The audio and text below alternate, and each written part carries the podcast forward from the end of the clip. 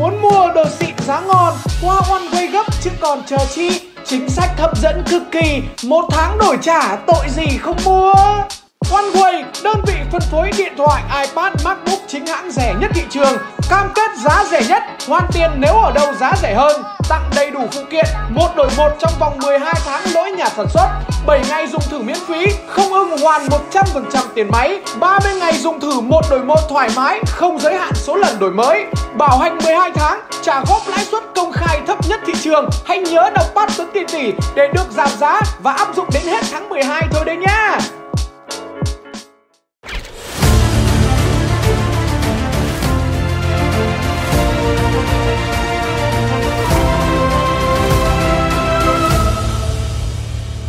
Chào tất cả quý vị và các bạn cùng đến với chương trình Đàm đạo lịch sử, một chương trình chuyên nói về lịch sử được phát vào lúc 21 giờ mỗi tối chủ nhật hàng tuần trên kênh của Tuấn Tỷ Tỷ. Đại tướng Võ Nguyên Giáp đã từng nhận định nếu số lượng B52 bị rơi từ 1 đến 2% thì Mỹ vẫn có thể chịu được. Nếu số lượng B52 rơi từ 6 đến 7% thì Nhà Trắng sẽ dùng chuyển. Còn nếu B52 rơi trên 10% thì Mỹ sẽ phải chính thức đầu hàng. Và mọi thứ diễn ra đúng như lời tiên đoán của đại tướng.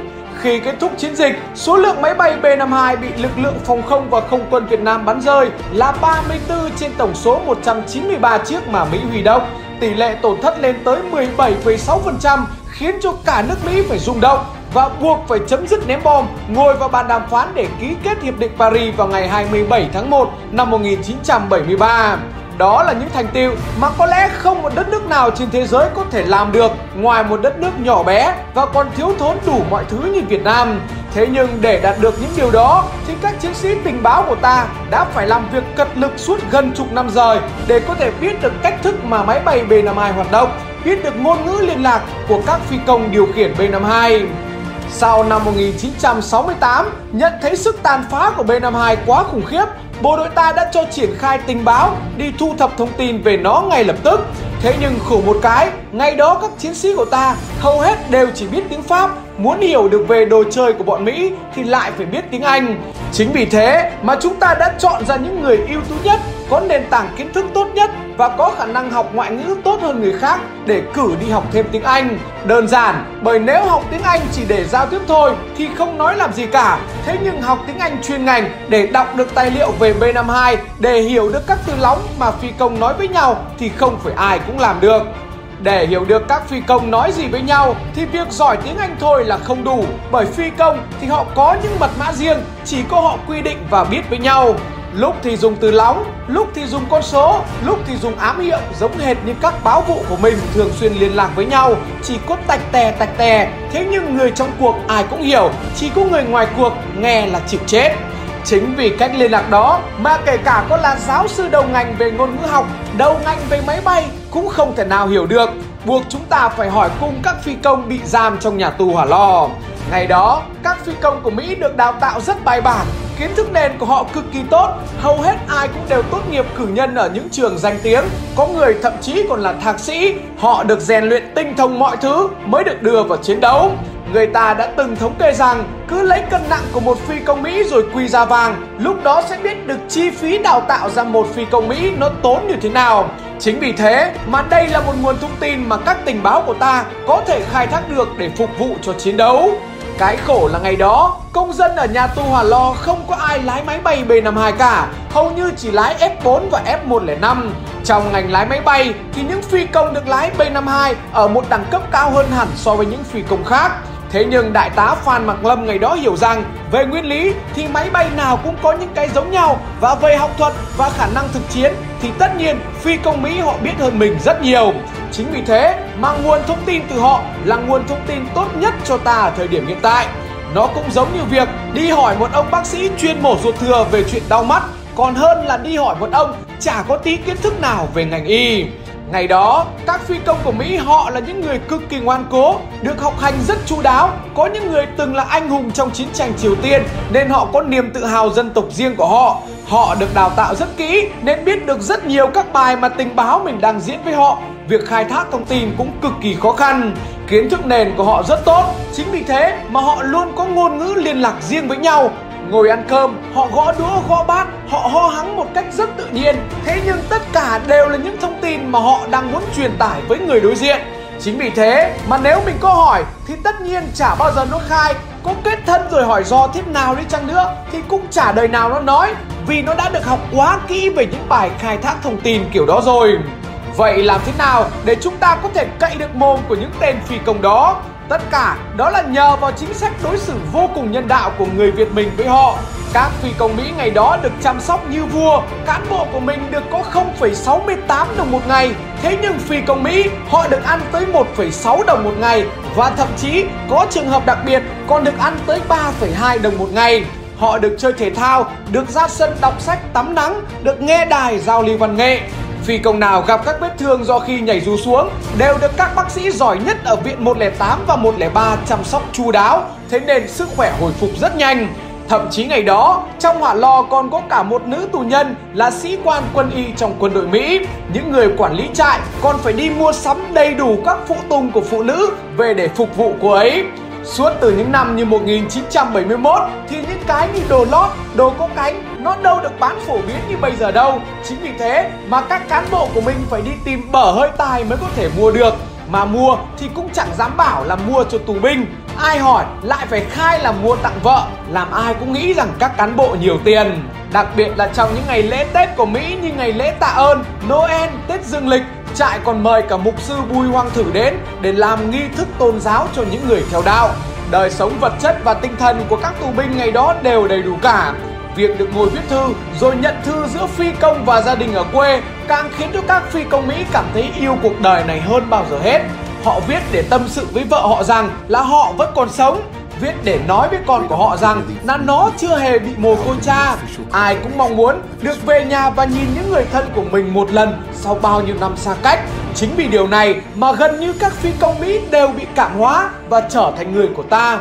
Họ có quá nhiều thứ trong tay, Thế nên họ không bao giờ muốn tuột mất cái cảm giác đó cả Chính vì thế mà việc chúng ta khai thác thông tin từ họ dễ hơn rất nhiều Những phi công Mỹ bị bắt ở hỏa lò Khi họ yêu cuộc sống này rồi thì họ lại rất sợ chết Họ sợ những đợt oanh tạc của B-52 sẽ cướp đi tính mạng của họ Chính vì thế mà có thông tin về B-52 Về những thứ họ được đào tạo Họ đều khai sạch bởi hơn ai hết thì đó là những người hiểu rõ nhất về sức mạnh hủy diệt của B-52 cũng nhờ chính sách nhân đạo đó mà chúng ta mới biết hóa ra công dân của nhà tù hỏa lò toàn đội thượng hạng chứ không hề vớ vẩn.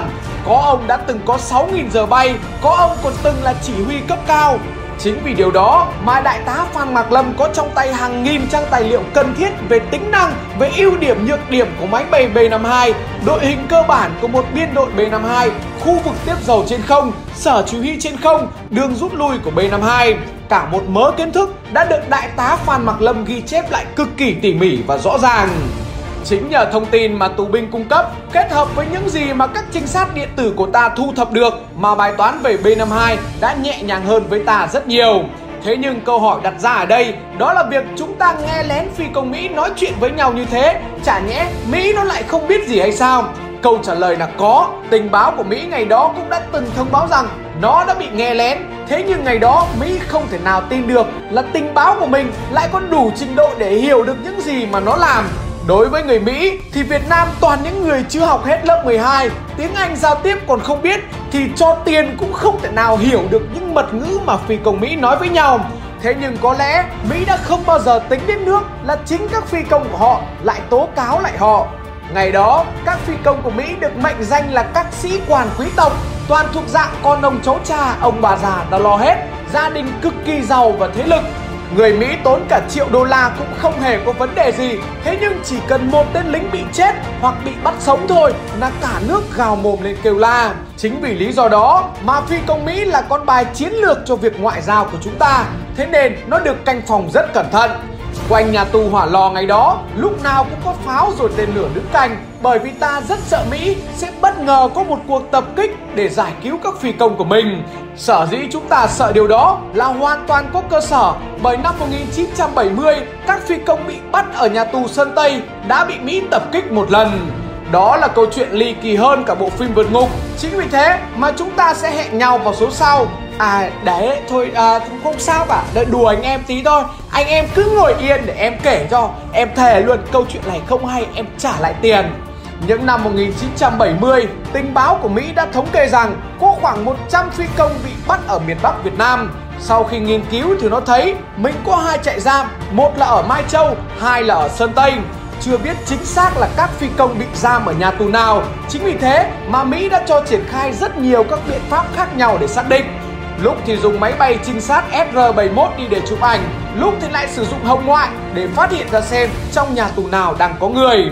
Ngày đó phi công Mỹ ở nhà tù Sơn Tây được trông coi thoải mái hơn Chính vì thế mà họ rất hay được tham gia những hoạt động theo kiểu đi bốc gạch, đi đào hố Trình độ học vấn của họ rất cao Thế nên họ luôn biết cách ra ám hiệu với nhau Đào đất móc lên, không ai bảo ai, mỗi người một xẻ. Thế nhưng vẫn có thể viết được thành chữ SOS để cho máy bay trinh sát bên trên có thể nhìn thấy. Ngay cả việc phơi quần áo cũng vậy không hiểu họ ký hiệu với nhau kiểu gì. Thế nhưng quần áo của họ được phơi theo hình chữ K để báo với máy bay bên trên rằng hãy cứu lấy họ. Với những bằng chứng chính xác như vậy, chính vì thế mà Mỹ đã có thể khẳng định chắc nịch rằng nhà tù Sơn Tây đang giam giữ phi công của nó. Biết được chính xác mục tiêu là nhà tù Sơn Tây rồi, Mỹ mới bắt đầu nghiên cứu hệ thống phòng ngự của mình. Nó hiểu rằng mình có pháo, có bộ đội canh phòng xung quanh đây rất cẩn thận Thế nhưng có một nhược điểm, đó là pháo và 12.000 bộ đội của ta lại đóng quân tản mát ở xa trại giam. Nếu như bị úp sọt bất ngờ thì phải mất 30 phút bộ đội của mình mới có mặt giải cứu được. Chính vì thế mà nó sẽ tính toán các phương án để làm sao chỉ đánh úp trong 26 phút thôi là các tù binh của nó được giải cứu xong xuôi hết rồi. Lúc đó bộ đội ta có đến thì cũng chỉ biết đứng nhìn. Ngày đó, Mỹ chuẩn bị cho trận giải cứu này cực kỳ chú đáo. Nó cho dựng nguyên một trại giam giống hệt với trại giam Sơn Tây với tỷ lệ 1-1 ngay trên đất Mỹ để đội biệt kích của nó có thể luyện tập một cách trơn tru nhất. Các phi công lái trực thăng phải luyện bay ở độ cao sát với ngọn cây và bay theo đường ngoằn ngoèo để khi tác chiến, nó sẽ luôn thật thấp ở trong thung lũng, nhằm vô hiệu hóa radar của mình. Một cách rất bí mật ngày đó Đó là việc các binh lính tập luyện suốt ngày như thế Thế nhưng không một ai trong đấy có thể đủ trình độ để biết được Mục đích tập luyện như này để làm gì, Để đánh vào cơ sở nào Chỉ huy của họ chỉ nói với họ rằng đây là mô hình của một làng xã bất kỳ mà mình sẽ tập kích vào và mọi thứ cần được phải bảo mật đến mức tuyệt đối. Ngày đó, Mỹ còn cẩn thận đến nỗi nó sợ vệ tinh của Liên Xô nhìn thấy mô hình tập trận của nó giống giống với nhà tù nào đó rồi sẽ truy được ra. Chính vì thế mà Mỹ đang nghĩ ra cách dùng loại gỗ 2 x 4 vải bạt để dựng vách tường vào doanh trại Cổng chính, cửa lớn và cửa sổ được sơn vẽ hoặc cắt hình ngay trên vải bạt. Mọi thứ được tối giản hóa, được gọn nhẹ đi như vậy. Để lúc nào nó tập thì nó dựng ra, thế nhưng tập xong thì lại thu vào rất dễ dàng. Vệ tinh của Liên Xô lúc nào hoạt động thì Mỹ sẽ nghỉ, còn khi nào mà vệ tinh không hoạt động thì Mỹ lại lôi ra luyện tập. Tập cả ban ngày lẫn ban đêm, lốt tập nhuyễn đến nỗi bịt mắt vào và mọi thứ vẫn có thể được thao tác bình thường. Tất cả các địa hình xung quanh trại giam Sơn Tây cũng được nhóm đặc nhiệm này thuộc hơn lòng bàn tay. Mọi thứ đã được chuẩn bị cực kỳ chu đáo rồi, thế nhưng liệu rằng Mỹ có thể giải cứu được các tù binh của mình đi hay không? Tất cả sẽ có vào lúc 21 giờ ngày 24 tháng 10 trên kênh của Tuấn Tiền Tỷ nha. Vâng và chương trình Đàm Đạo Lịch Sử ngày hôm nay xin phép được tạm dừng tại đây. Xin cảm ơn sự quan tâm theo dõi của tất cả quý vị và các bạn. Và hãy nhớ đăng ký cho kênh Tuấn Tiền Tỷ để em đạt được một triệu sub đấy nha. Muốn mua đồ xịn giá ngon, qua One Way gấp chứ còn chờ chi. Chính sách hấp dẫn cực kỳ, một tháng đổi trả tội gì không mua. OneWay, đơn vị phân phối điện thoại, iPad, MacBook chính hãng rẻ nhất thị trường, cam kết giá rẻ nhất, hoàn tiền nếu ở đâu giá rẻ hơn, tặng đầy đủ phụ kiện, một đổi một trong vòng 12 tháng lỗi nhà sản xuất, 7 ngày dùng thử miễn phí, không ưng hoàn 100% tiền máy, 30 ngày dùng thử một đổi một thoải mái, không giới hạn số lần đổi mới, bảo hành 12 tháng, trả góp lãi suất công khai thấp nhất thị trường. Hãy nhớ đọc bắt Tuấn Tiền Tỷ để được giảm giá và áp dụng đến hết tháng 12 thôi đấy nhá.